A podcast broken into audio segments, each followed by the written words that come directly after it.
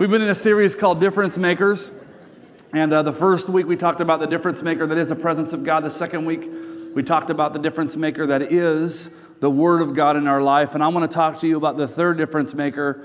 And the topic of my sermon this morning is the know how to win. How many know if you're going to fight in a battle or compete in a game, you don't just compete just to compete, you compete to win. And the best kind of game that we play in life is the one that we actually win. And in this thing, in the scoreboard of life, this morning I hope to just dive into you some details on what it really means uh, to win at life.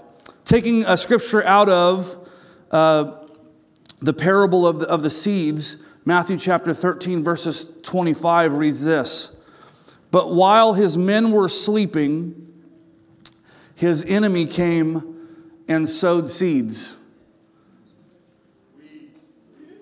Weeds. Thank you. C.S. Lewis, a Screwtape letter, said, There are two equal and opposite errors into which our, our race can fall about the devils. One is to disbelieve in their existence, the other is to believe and to feel an excessive and unhealthy interest in them. I was reading a publication many years ago out of the Gospel Herald, and the Gospel Herald story said, uh, shared this story. An old deacon who used to pray every Wednesday night at prayer meeting would always conclude his prayer the same way. He would pray at the end of his prayer, and Lord, clean all the cobwebs out of my life. The cobwebs were those things that ought not to have been there, but had gathered during the week. It got too much for one of his friends in, in service that week because he had heard the old deacon one time too many often. And so when the man made that prayer, Lord, clean all the cobwebs out of my life, his friend shouted, just like I had a friend over here shout, told me the weeds. His friend shouted, Stop praying for God to clear the cobwebs, just kill the spider.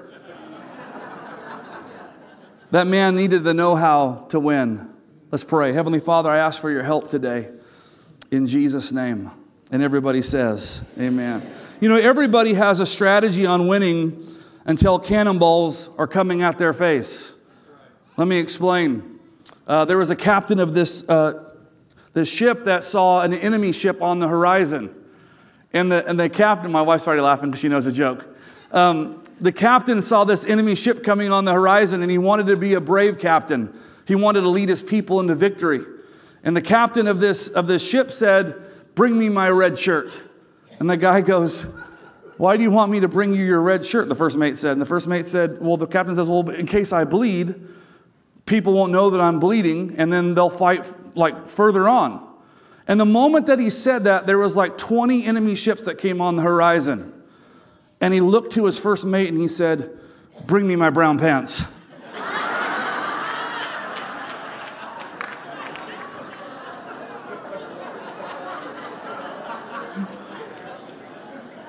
if you guys got offended at that joke, all correspondence go to the elder board of this church.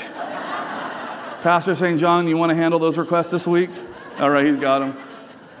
It's amazing how we have a strategy until cannonballs start coming, and we really need the know how to win. The know how is knowledge of the methods or techniques of doing something, especially something technical or practical. We learned last week that discipleship could be said as it's the eyes that were once used to living in darkness are now living in light, and that process or sanctification requires not just a taking off, but a putting on. Oftentimes in church, we'll spend a whole lot of times about things that we shouldn't do, and we don't talk a lot about what we should be doing. Romans 12, 1 and 2 talks about the, the, the, how, we, how we get uh, changed is by the transformation, by the, renew, by the renewal of our mind. 2 Timothy 2 and 21 tells us the goal produced through and by Jesus. I love this scripture.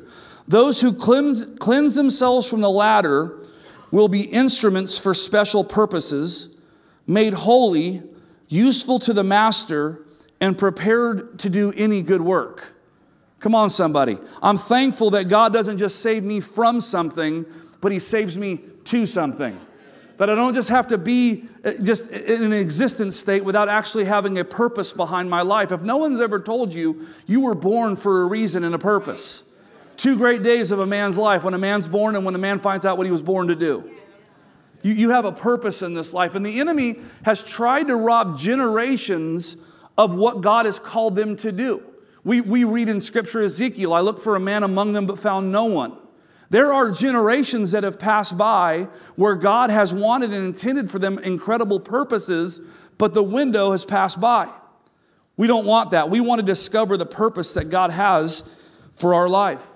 If I were to talk about a picture of what I believe He wants for us, and your, your picture could be a little bit different, but to aim at a, at a point where, where this is what we say God wants for us. I, I believe that God wants for us to be followers of Him and Jesus, to be, to be students of His, of his Word, to be a master of my own heart and an encourager of someone else's heart, and to not get those two things mixed up. Sometimes we're really good about being the master of someone else's heart. And when someone's preaching or the Bible, we, our mind goes to, well, they, they really need to hear this. No, but I believe what God has for us as individuals is to be the master of my own heart and to be an encourager of other hearts.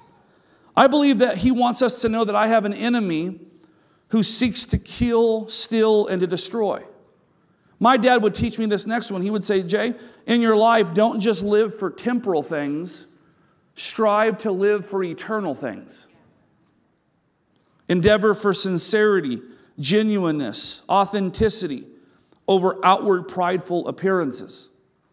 To live in such a way no one sees us, knows our name, but they know his name. To find ourselves, each and every one of us, as the faithful servants that we were called to be. And I believe it's part of our job to love the hell out of each other. To get those things in our lives that aren't pleasing to God and to look at other people and say, It's not my job to judge you, it's my job just to love you and walk along this sanctification journey with you. I don't know what your list is, but I'm thankful that God doesn't just call us from something, He calls us to something. Thomas Brooks says this You have to know that it is not the knowing, nor the talking, nor the reading man, but the doing man that at last will be found the happiest man. James 2 and 26 puts it like this For as the body without the spirit is dead, so, with, so faith without works is dead also. This morning, I just want to spend a few moments talking to you about the scoreboard of life. I've had the privilege over the last three weeks to get back into basketball coaching, coaching 26 uh, junior high kids, which is I think coaching is probably not the proper phrase. It should be like herding cats. It's probably what I'm doing.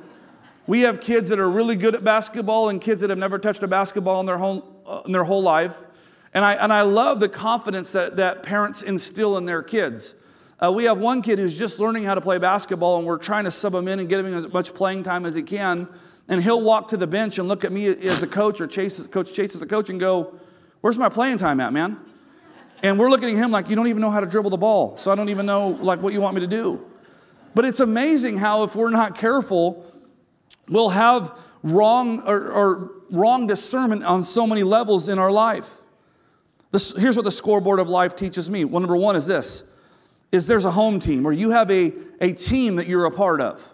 I love in Rocky Five that phrase, like home team.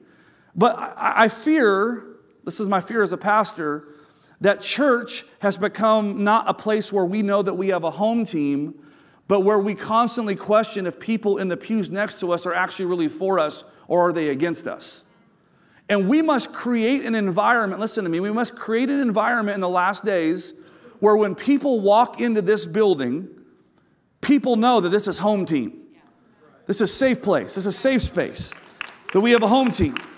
The second thing the scoreboard of life teaches us is that you have an enemy or an opponent. Does everyone understand that we have an enemy or an opponent? We battle our flesh, but not only do we battle our flesh, the Bible talks about, and we'll, we'll dive into this in a few moments, there are principalities and powers at work, rulers of the darkness that don't want you to win. And if you don't have a home team Home team is Jesus. Home team is the fellow believers, the body of Christ. Home team should be people that you can lean on when you're going through valleys and, and mountaintops. They should celebrate you when good things happen, and they should weep with you when bad things are happening. Home team. But you have an opponent that wants to try to take you out. But the third thing the scoreboard teaches us is that time is short and the clock is running out. And as Christians, we have to live with an urgency. Solomon wrote this in Proverbs 23 23. Buy truth and do not sell it. Buy wisdom, instruction, and understanding. Here's the truth there is a truth that will cause you to win in life, not just temporal, but eternal life. And that truth is a precious commodity. And so, what, what did Solomon write in Proverbs 23 and 23? That you need to spend your life buying through failures, defeats, and victories the truth and the know how that will cause you to win. In, in, in the kingdom of God, we don't, have, we don't have failures, we have lessons. It is the righteous man that falls down seven times, and what does he do? He, get, he gets back up. And you have, listen to me, you have inside of you the spirit that will cause you to get back up. You don't have to lay down and fit in. You don't have to lay down and have a victim mentality. When you are birthed as a new creature in Christ, He has created a winner on the inside of you. And that winner, every time you get knocked down, has the ability to stand right back up. Thankful for the power of God in our life. But we need to spend our life, and this is the sanctification process, buying through toil and energy and effort, being a disciplined follower of Jesus or a disciple of Jesus, the attributes and the character that it's going to take to actually win in life. Every Sunday, I'm, I'm struck when I see Jaden and Jace down at an altar. It's not just good enough for me to win, I want my boys to win. And I don't just want my boys to win, I want my future grandchildren to win. Brooke and I are praying for our future daughter in laws. We're, we're, we're praying that in our life, we don't just win, but generations beyond us win, and they win in a huge way. So you have to understand. So today we're just going to study, just study just for a few moments, and, and talk to you about some principles about the know how to win. The first is this is you have to know that you have an enemy. You have an enemy who will study you and your weaknesses. Listen to this whatever sin the heart of man is most prone to, that the devil will help move forward. If David was found to be proud of his people, the enemy will bring a lie that tells him to number his people. If Peter was fearful, Satan will put upon him rebuking and denying of Christ to save his own skin. If Ahab's prophets in 1 Kings 22 were given to flattery, the devil will straightway become a lying spirit in the mouths of 400 of them, and they shall flatter Ahab to his ruin. Whatever sin the heart of man is most prone to, that the devil will help move forward. If Judas will be a traitor, Satan will quickly enter his heart and make himself master for his money, which some said would never happen. If Ananias lies for advantage, Satan will fill his heart so that he may lie with a witness and to the Holy Ghost. What is it? That thing that you are prone to, the enemy doesn't come and try to dangle a carrot in your life that is opposite of what you're prone to. He will study your life, and in the studying of your life, he'll bring uh, his own agents, his own people, his own ways, his own works to try to get you to trip up. In other words, Satan loves to sail with the wind and to suit men's temptations to their conditions and their inclinations. I want to give you some tools today to win, okay? If they are if people are full of prosperity, Proverbs 39 says, they will tempt themselves to deny God. If people find themselves in adversity, he will tempt them to distrust God. If their knowledge is weak, he will, they will, the enemy will try to tempt you to have low thoughts of God. How many times have people blamed God for the failures or the, the result of the fall of sin, fall of man? How many times have we blamed God for something that God had nothing to do with? What does the enemy do? The enemy takes your low knowledge of God, your weak knowledge of God, and he will tempt you to have a low thoughts of God. If your conscience is very tender, if you're a feeler, he will tempt you to offense. If your conscience is prideful, he will tempt you and get you ready for a large fall. If you're bold spirited, he will tempt you to presumption. If you're nervous, he'll tempt you to desperation. If you're flexible, he'll tempt you to faith, faithlessness. Matthew 13 and 25, let's see if I can get it right this time. But while his men were sleeping, his enemy came and sowed weeds. 2 Corinthians 2 and 11 reads it like this Lest Satan, warning, lest Satan should get an advantage of us, we are not ignorant of his devices. The Lord doesn't want you to live ignorant of how the enemy is trying to trip you up. So you have an enemy that will study your weaknesses, but God. Look your neighbor and say, but God. But God has given us the ability to study the enemy's weaknesses. That's called discernment. We don't need to walk around naive in life wondering why we trip up over the same things over and over again, that we find ourselves in cyclical areas. Come on, somebody. The things that you used to struggle with in different seasons of your life, they just seem like they rotate back in and through your life, you don't have to struggle with those things anymore. Because the power of the Holy Spirit in your life is a overcoming power that allows you to pass off victory and not just victimhood.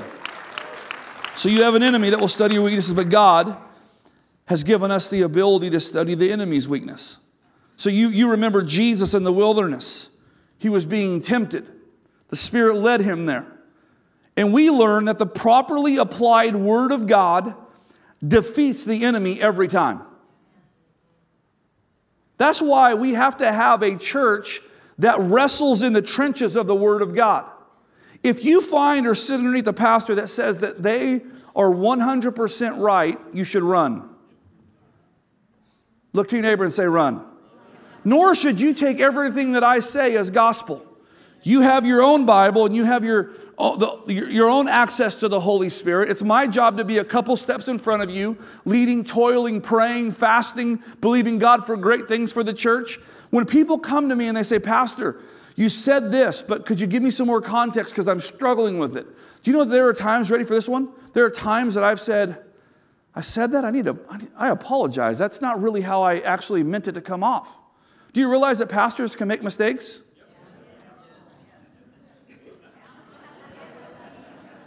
Come on, somebody. Now's your time to really say amen. You've been, you've been holding it back for a minute. And nor should we have a, a church that agrees or, or comes in, in agreement with things that are maybe twisted or maybe I don't have proper understanding or revelation because God gives some, some things in part and I'm still, I'm still trying to dive in. Uh, you know, my, my, my 11 year old son will still ask me questions that trip me up. He's a, he's a pretty smart 11 year old. I mean, he'll come with his Bible highlighted after Christian school, and it's not like neatly highlighted, it's like bled through the pages highlighted. And so he's highlighted four pages underneath, and you know, and so he'll look at me and he'll go, Dad, does it really mean that I have to turn my other cheek if someone punches me?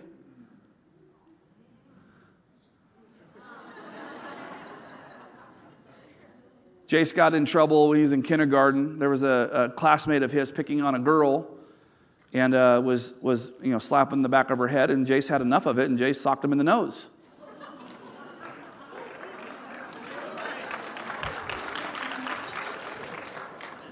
So I have to be careful with how I answer my son. So we're already getting into bad doctrine weeds right here. Like half of our church says, punch, punch that little kid. The other half of the church is saying, well, turn the other cheek. I don't want to raise my kid as a sissy, but I want to raise my kid as someone who defends. I don't want to raise my kid who wants to try to pick fights, but I also want to raise a kid that can handle himself if someone's trying to go after him. Um, I don't believe that we serve a weak Savior or have a weak gospel.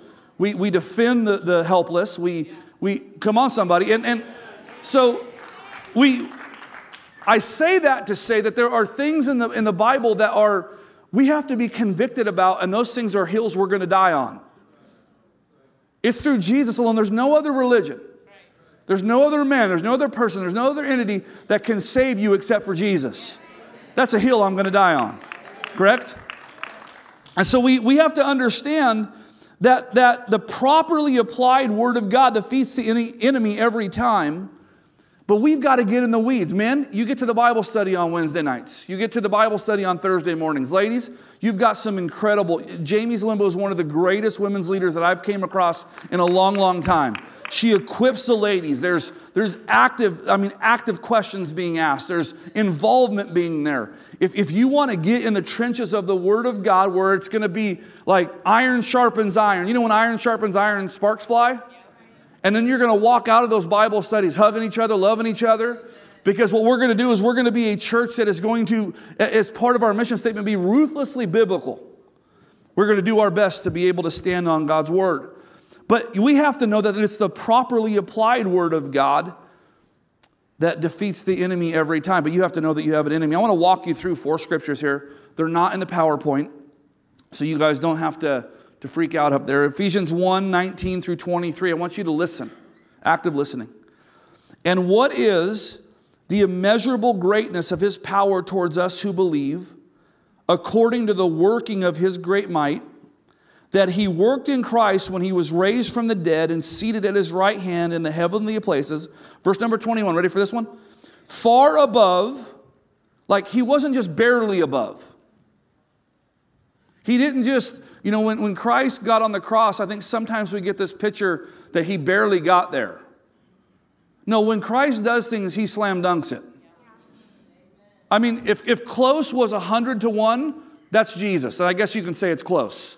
We serve a, a, a, a, God who, verse number 21, far above all rule and authority and power and dominion, and above every name that is named, and I love this comma, not only in this age, but also in the one to come.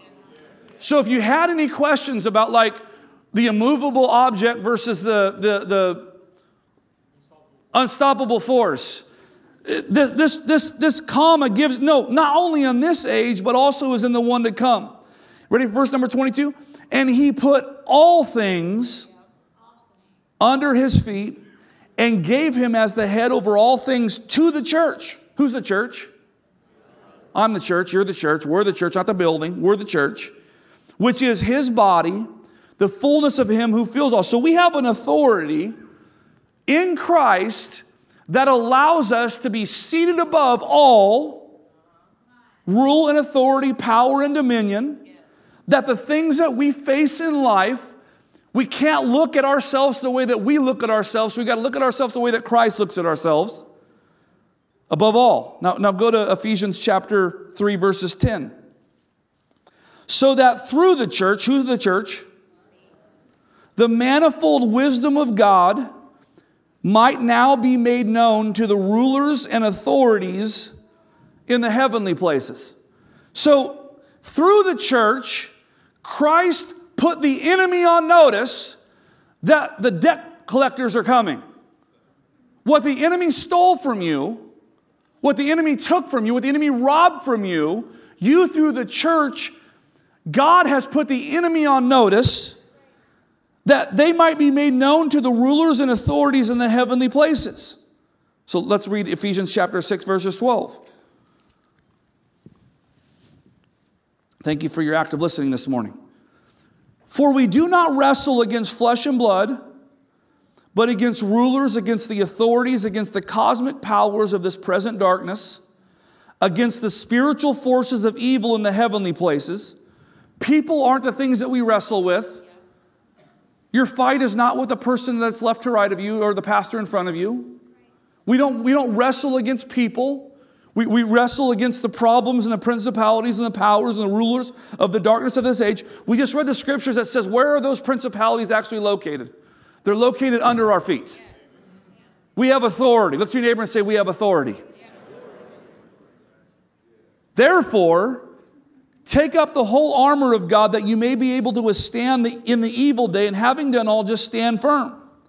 So, we've won because He's won. And every principality and power must bow down to the name of Jesus. Every antichrist spirit, everything, every demonic thing that tries to attack our family, to attack our church, to attack our relationships. We have the ability through the blood of Jesus to be victors, not victims. We're to put on the whole armor of God the belt of truth, the belt of righteousness, the shoes of peace, the shield of faith, the helmet of salvation, the sword of the Spirit. And just as individually the enemy loves to sail with the wind and suit men's temptations to their conditions and inclinations, he will do so both regionally in the area that you are living and corporately with the church that you're a part of. So you have to understand that there is an active onslaught or a war that is against the body of Christ that largely wins because the church doesn't know they have the authority to cast down these things. Like the enemy has no power over the relationships that are sitting left to right of you, but only the power that you give him. When offense comes, you have the power to walk in forgiveness. When the enemy wants to sow seeds of discord, we have the opportunity to sow seeds of love. The enemy, the only power that he has in the church is the power by which we allow him to have. Let me give you some pastoral insight here. Do you realize that there are principalities and powers that come against the move of God in the regions of the world? I will unequivocally tell you that the principalities and powers that I faced for 21 years as a youth and young adult pastor in the Bay Area, East Bay area of Vacaville, they are different than the principalities and powers that are at work over Grants Pass and Rogue Valley. I don't know if you guys have ever traveled. You travel to New York City, you travel to Florida, and the atmosphere shifts as you get closer to different kinds of regions. It's because there are different principalities and powers that, that we have to face. And the Bible says that He is going to put His church and give His church in every region the keys to be able to conquer. He's given us authority. So, over, if you, if you ever were allowed to see what was happening in the spiritual realm over Grants Pass in this valley, there is a war happening in the spirit. You have to, you have to know that. And you, as God's representative of His move, you will be tested. It's not a matter of, of you might be tested, if you're tested. No, the moment that you endeavor to walk this thing out going all in with Jesus, the enemy is not going to like that. And he's going to try to use your inclinations. He's going to try to use those things and, and cause his wind to sail in your back. He's going to try to cause a spirit of offense to come. He's going to try to cause, you know, uh, seeds of discord to come. He's going to try to cause you know, things that have happened to give you low expectations of God. He's going to cause you to fan the flame of doubt in your life. But you have to know, as God's representative, the same power that is in you is the same power that raised Christ from the dead, that you don't have to live below any longer. You can live above. So you're going to be tested. Most don't even know that there is a fight. Most new Christians are going, I thought when I gave my heart to Jesus, like I was going to win the lottery and I was going to be able to buy my dream car and my marriage was going to end up perfect and everything was going to be great. And then you realize that there is an enemy that wants to try, try to steal, kill, and to destroy. And if you don't get in your word and not just run from sin, but run to the armor of God, and you have to become aware of how the enemy is trying to trip you up. Most don't even know there's a fight, but you know now. And let me give you some, let me give you some pastoral insight, okay? I, have been here almost a year and a half. I'm gonna, I'm gonna take a stab at what I've seen in the Spirit. This region, the Rogue Valley, Grants Pass, has a unique call and purpose on it. I believe, when I, when I peer into the, the things of the Spirit, I believe that the Rogue Valley has the opportunity to be a ministry to the nations. I believe it. And I believe that there are men and women in high concentrate that are called to be ministers of the gospel all over the world, and whatever has tried to buffet what God has tried to prophetically do in this valley, there is an extreme war that has been happening. The purpose, this purpose, it requires, listen to me, it requires a supernatural love, a unity in the body of Christ, and a maturity to complete the God given task. That is why, listen to me, this is why. That is why relationally, this valley has suffered from so much discord in our families. My wife and I, we've made note of the divorces that have just run rampant through our valley. There's no condemnation in this. It's opening your eyes to this spiritual war that's happening in our valley. Relationally, the drugs that have ripped out our families. Relationally, the politics that cause us to clash in the church pews. The churches that have been in competition with each other rather than to compete against the enemy and when we've competed against ourselves. The mess that has become the schools about what we're going to allow and what we're going to teach. That is why, when you peer into the principalities and powers that are trying to attack our valley, you must know that there is an enemy, but that enemy only has the power that you allow him to have. Because he knows if we can be disconnected from God and each other, we will be disconnected from our purpose. Listen to this to the extent of the greatness of the move that God gives a region is to the extent of the greatness of the war that we will face. I don't know if you've ever felt in times where, as, as a Christian living in this valley, that all of the effort that you are putting in, you're not seeing the fruit to the effort. You're pushing really hard. You're running against the brick wall. You're trying to do your best to live out the call that God's placed on your life, and you feel like you're giving all, but you're only gaining inches. And sometimes in seasons of your life, you feel like you're losing. You feel like you're overlooked. You feel like you're not heard. You feel like you feel like you want to be part of something that is bigger than yourselves. It is, it is those kinds of signs that if you will wake up and go, it's because we have an enemy. It's because there is a principality and power that wants to try to stop and snuff out the move of God. And how does he do it? He comes to the inclinations that happens in, in regions and he begins to sow. He begins to sow. If you, and listen to me, if, you, if you've succumbed to some of these things, there is not condemnation that is being brought from this pulpit today. It is my hope that, that this church will be, will be a church that's known for lasting marriages. For, for young people that don't, when they get to college, run from their faith.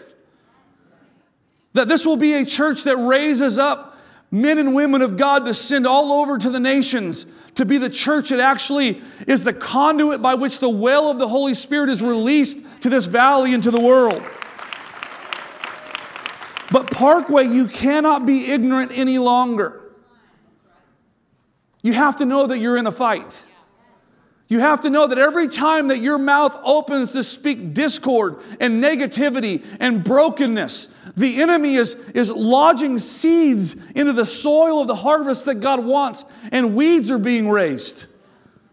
You have to know that, that in your families and, in, and what's happening in the politics, listen to me, this 2024 has the opportunity to be the, to be the most divisive political environment in our nation's history. It has the ability to split churches wide open, but not this church. Not, not, not this body of believers. We, we, we are going to be a church that, that, that sits down in supernatural love and unity and maturity because we realized that we are facing a war in this valley because of the great purpose that God has for us. You see these symptoms. The root is everywhere, but the root is there. We, we talked about the root of relationally discord in our families, but you see the symptoms everywhere. I don't know if you drive through our town and our valley and you see the spirit of poverty. Do you see that spirit of poverty? Do you see the spirit of competition? Do you see the spirit of religion? And do you also see the fact that God sometimes feels like it can be hidden voices that like we, we our voices can't project. I was reading about David this week. David wasn't over, was overlooked until he wasn't. He wasn't crying about being overlooked, he was preparing. While, while, while his brothers were at war, he was doing quietly what God asked him to do, and he was getting prepared. And what I felt like prophetically is happening in our valley is there's been a lot of warriors that have been preparing for such a time as this. And God says, You're not overlooked any longer. You thought that the older brothers were picked, but now God is shining his spotlight on you to be part of a great move of God in this valley. But maturity and love and unity must come. Do you realize that we're not in competition with each other? I saw this video on YouTube that you're watching as I'm speaking right now. This is what happens when we compete with a wrong opponent. We start battling with churches in our town. We start battling with fellow believers in our town. We start battling with people in our own church. And the whole time, the enemy gets to come a little closer and a little closer and a little closer because we've been at war.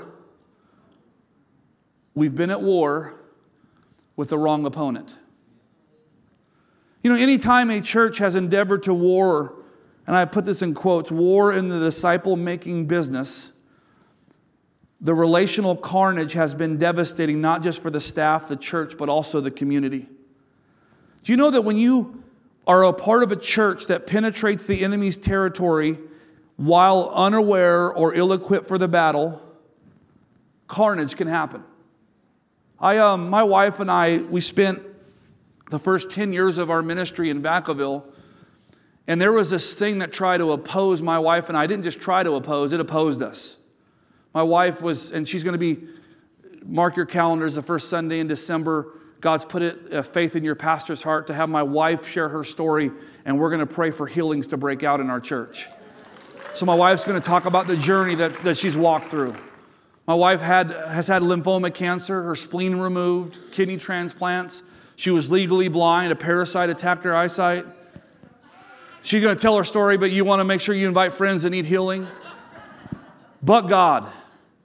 But God in our lives. But I, I remember this, this poignant moment about 10 years in. I took my wife to our local hospital, Kaiser, and I sat in the car with her and I apologized. I said, as a leader of our home, I felt like I put us in a position in a spiritual battle that I was unaware with of the consequences. To protect your family in prayer. Men, protect your family in prayer.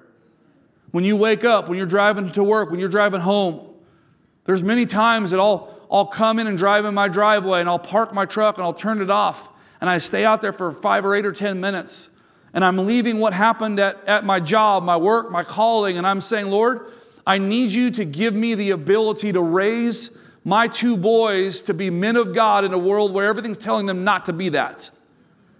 God, I need you to prepare me. Would you put a hedge of protection around the men to pray for your spouses and to pray for your children?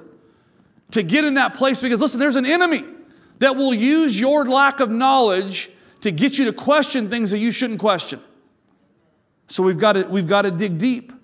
My, I remember sitting in that, that, that parking lot and something pivotal changed. We went from warring for 10 or 11 years to my wife and I grabbing hands and saying, Lord, I do not mind taking punches for you, but the enemy's not going to win, and you just allow me to punch back.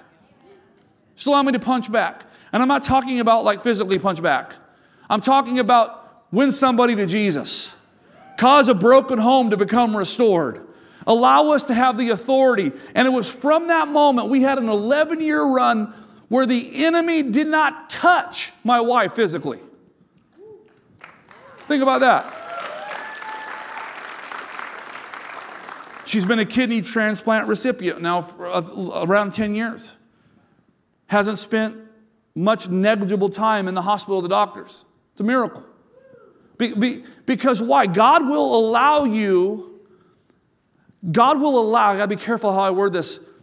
You must be awakened to the, the knowledge that God is for you but he can't overstep your will, your bounds, your knowledge. You've got to get the word deep in your heart, and then you have to learn how to take authority over those things that are trying to attack you and your family.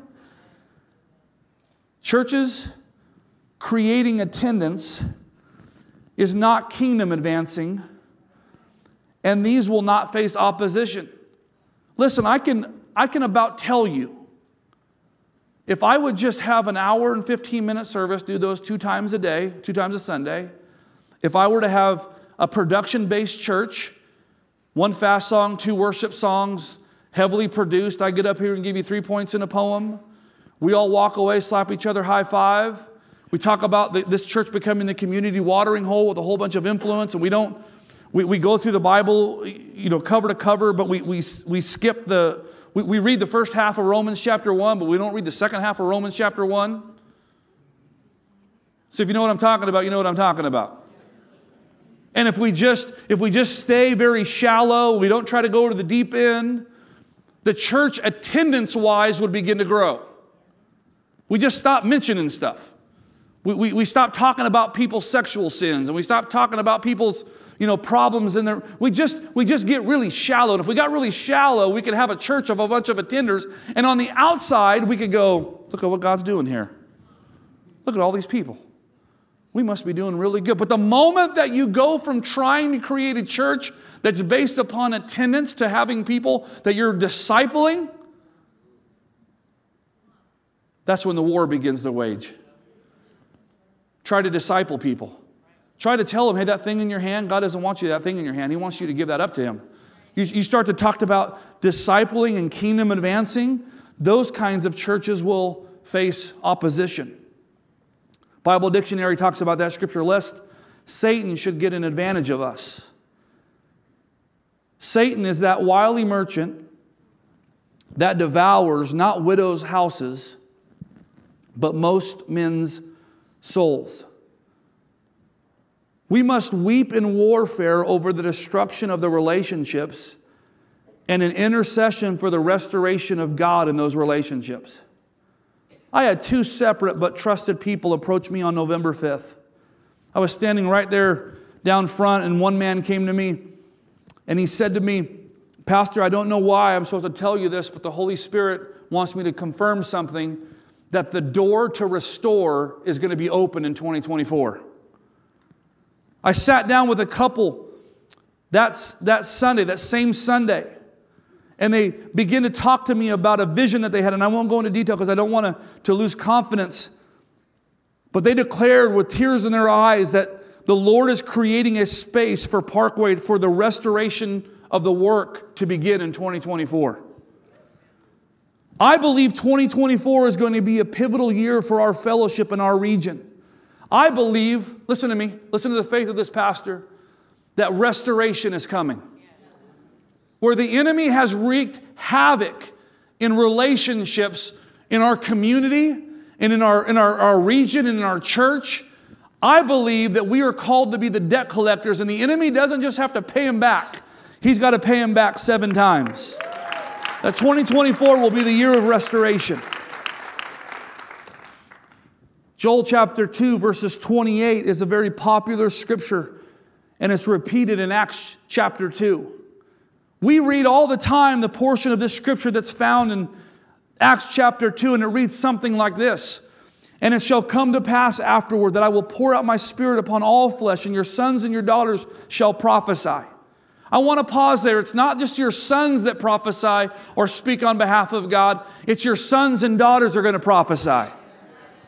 Your old men shall dream dreams, your young men shall see visions. Or, in other words, when God begins to do something that is incredible, it's not just going to be male. It's just not going to be female. It's not just going to be old. It's not just going to be young. It's going to be the body of Christ in unity being part of the move of God. And also on my men's service and my maid service, listen, I will pour out my spirit in those days. Most of us, we read that scripture, but we don't read the portion of scripture that's before that.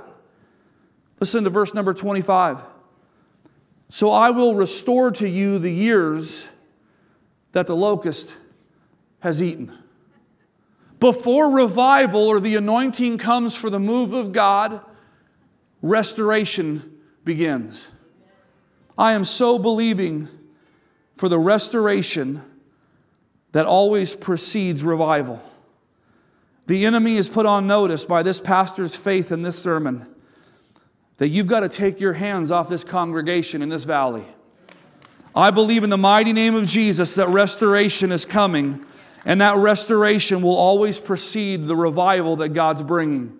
If you want to stand in agreement with this pastor, would you give the Lord the biggest round of applause that you've given in a long time?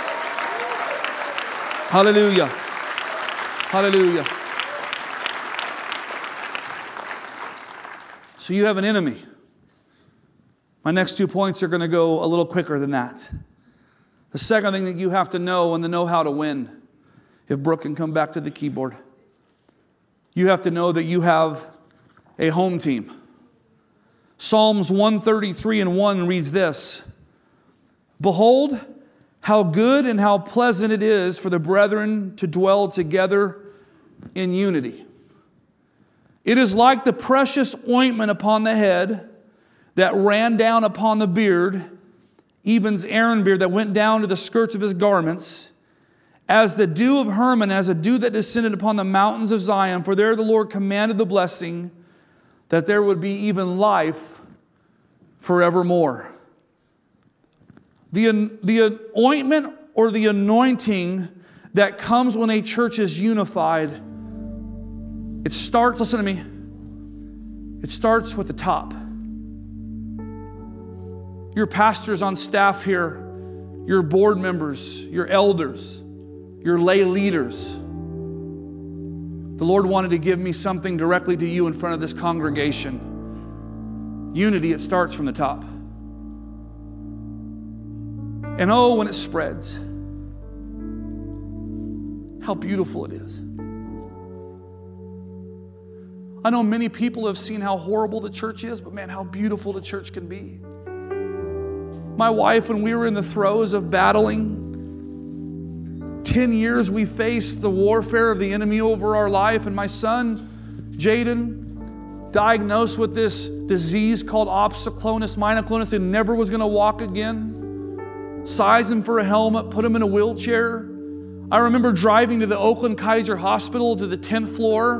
My wife, who has been battling sickness and, and disease, is now holding my son, who's battling sickness and disease, and I'm driving in a car. Listen to me, I've got a quarter of a tank and $25 in my bank account. And I had questions for God.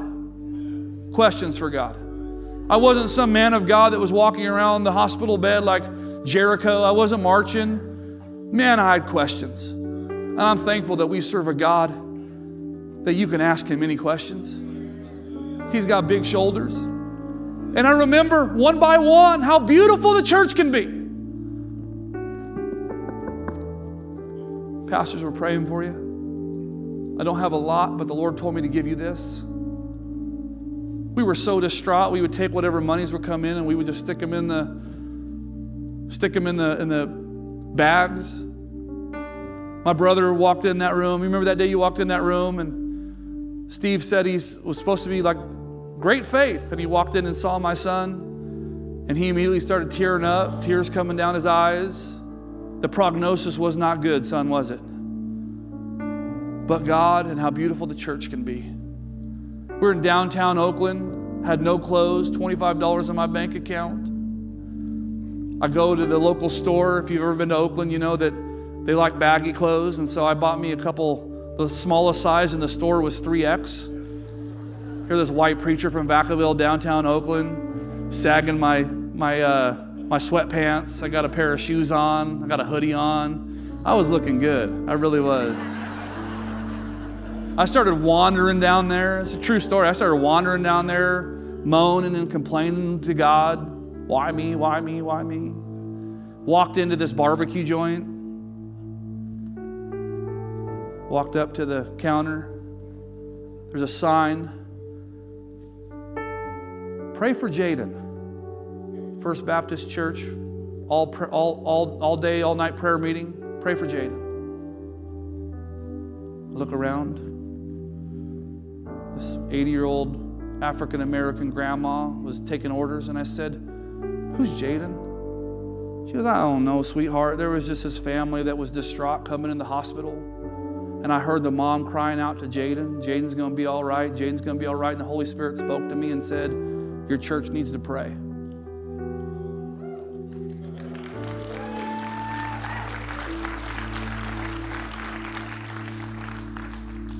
How beautiful the church can be. I broke down in tears, weeping. They weren't even, ready for this one? They weren't even our denomination.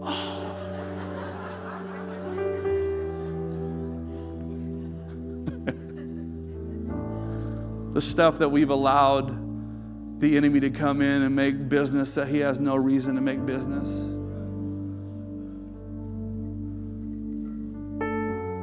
How beautiful it is when the people of God dwell in unity. And I said to me, it starts from the head. I pray blessing over every tear that's been shed in this place, every past pastor that has shared with me the struggles and turmoils. I, I pray over every relationship that has been lost. And I, as a debt collector of this house, tell the enemy that not only do you have to repay it, you've got to repay it seven times. In all the years,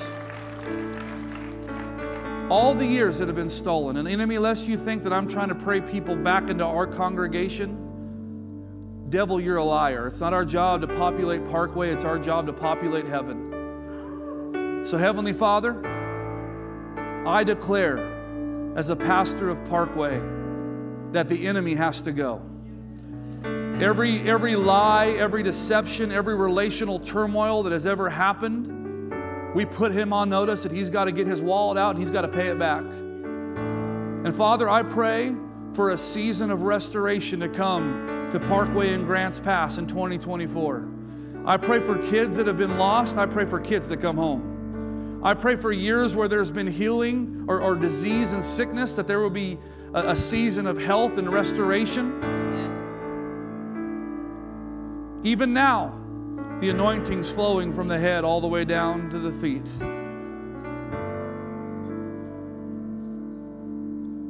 Come on, could we just have a, a, Holy Ghost spiritual worship moment here? Break. Would you stand to your feet all across this room? Worship team's not even going to sing, but I want you, when you stand up, I want you to stretch your hands towards heaven and say, Father, we stand by the word of our pastor that the year of restoration is coming.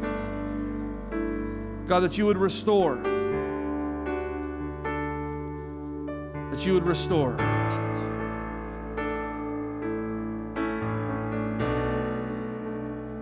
Even right now, some of you are saying, Can he do it for me? Yes, he can do it for you. He's no respecter of persons. He's going to restore. He's going to restore relationships with sons and daughters and spouses. He's going to restore relationships of people that have left Parkway offended. He's going to restore relationships because the enemy can no longer have control. Because it's tied to our purpose, it's tied to what God has for this valley. Father, right now we pray a prayer of blessing over Edgewater and River Valley. We pray a prayer of blessing over Philippi. We pray a prayer of blessing over every church that's in this region. Father, would restoration come in Jesus' name? From the smallest Baptist church to the largest Baptist church. Father, to, to, to every church that believes like us or differently than us, but Father, if they proclaim the name of Jesus, that it's, it's Him and Him crucified. We Father, we pray a prayer of blessing over them. We pray for unity in this valley. We pray for restoration to come. And this is why we pray for it, church. Because the scoreboard of life teaches us that we have an enemy and we have a home team but I want you to know that we're running out of time. You have to know that callings and purpose, listen to me, have time limits. God spoke to Ezekiel and said, I looked for a man that was among them and found no one. There is a window. Jamie Nick, there's a window. There's a window of opportunity in front of our church to see a mighty move of God. And unity can't wait six months from now, it can't wait three months from now. The moving of the Holy Spirit, listen to me, it's bigger than an expression, it's bigger than a feeling, it is a knowing. It's a knowing who, who, whose you are. It, it's it's uh, by his stripes I am healed. It is a knowing. And if you will get past that this pastor doesn't want a certain expression or a certain style, listen to me, I just want him. I want him quiet. I want him loud. I just want him. I want Him with genuineness and sincerity and authenticity. I want the people of God to have a space to know Him. Not just know about Him, but to know Him. To know that He's a good, good Father. To know that the enemy, all the, all the havoc that He's wreaked in your life as a young person, He can't know that no more. It's not His, it's not His rights. But you have to know that we're running out of time, that there are windows. And I believe that there is a window before us an opportunity to see and gain all that God has promised. And I came this morning to declare to this church Parkway, get ready for the year of restoration. Hallelujah. Till I see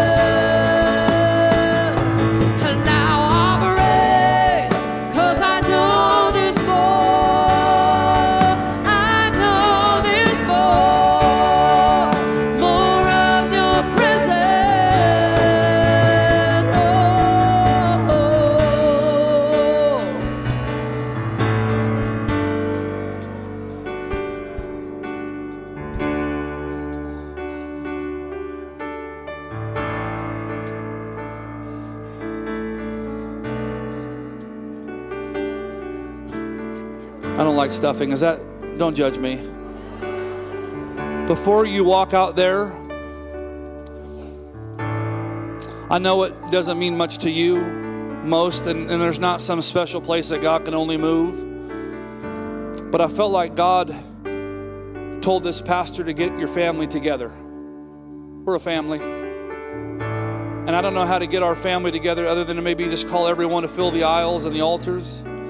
And when you get down here, I don't want you to pray for you. I just want you to pray for the person that's going to be standing to the left or right of you. And I want you to pray a prayer of blessing and favor and restoration over their life. That what the enemy has stolen, he's got to give back times seven. And just before we head out that direction, would you come join me down this direction? Those of you that feel comfortable with it, would you come this morning? And I want you, this, the moment you get here, I want you to start praying for the person to the left or right of you, would you?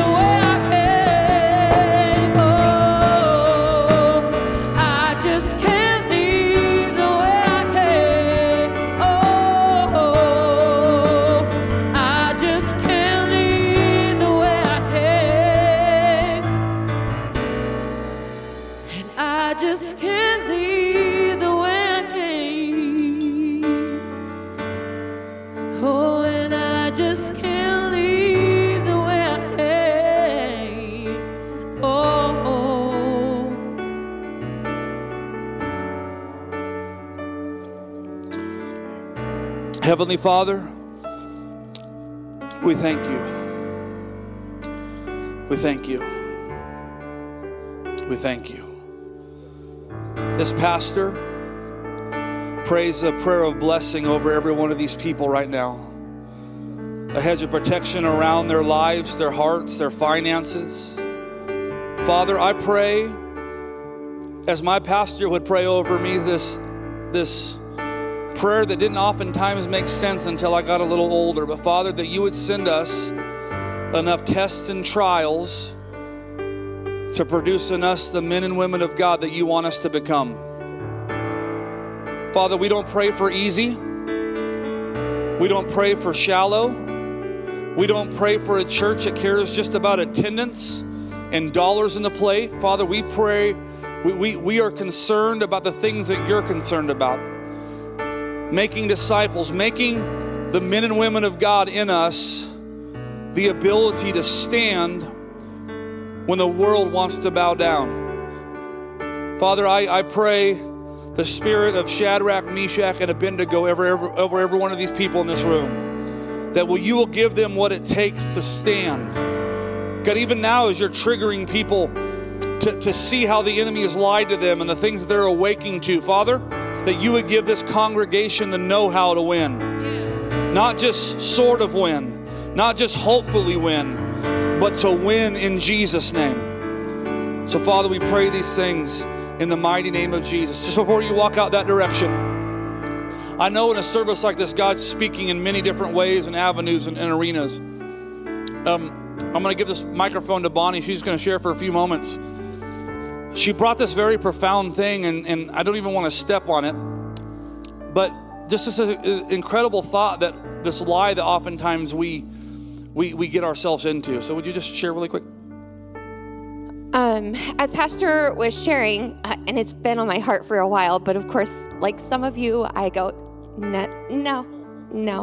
Um, and so, most of you know that our twins are a blessing. And before that blessing that we walk through, people would come to us and be like, oh my gosh, you and Jason, your marriage is so perfect, so perfect. And then as we received our twins, the blessing that God put on our lives, we struggled.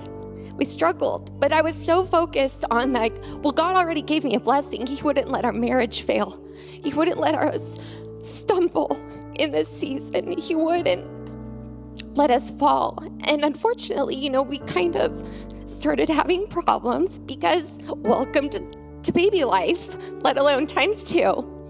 And we were so afraid to let others know our struggle because we had this blessing we should be thankful for. And so the redemption is He can bless us more than once. He knows the story. We just have to bring it and lay it at His feet. And I know there's other people here that are struggling with that. My blessing is good, but it's not as bad as theirs. It's not a comparison, and we need to stop believing the lies. Oh, stand by your husband. This is going to be um, symbolic of what God's going to do in almost every area. Do you, do you realize n- none of us are, are worthy enough? the grace and mercy of God in our lives it, favor ain't fair. And so I'm going to pray that God in this next season of 2024 blesses your socks off in such a way that you're going to open up your hands and you're going to go, I don't even understand this. But to thank God and and Bonnie in just her transparent, authentic way that only she can. Um, they're going to stand in here and if i can get some of the board members that feel comfortable with it would you come and just put your hands around them and pray a prayer of blessing over their marriage restoration? Would you guys stretch your hands this direction? And i believe symbolically this is a lot more than going on and this is not even just about them. It's just about what god's going to be doing and release through all of us. Would you guys just uh, sing one more time before we close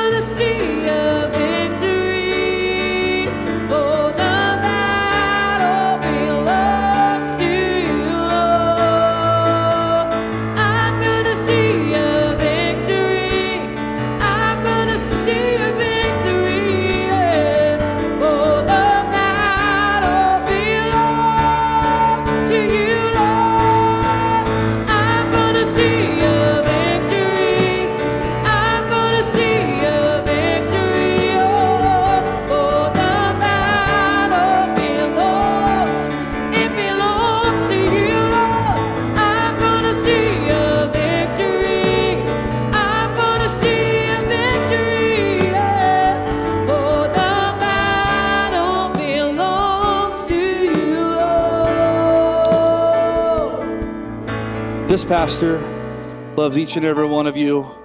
And my only thing that I'll leave you with is don't eat too much turkey, or you got to be rolled in this next Sunday. I love each and every one of you. God bless you. Enjoy your week this week with your family.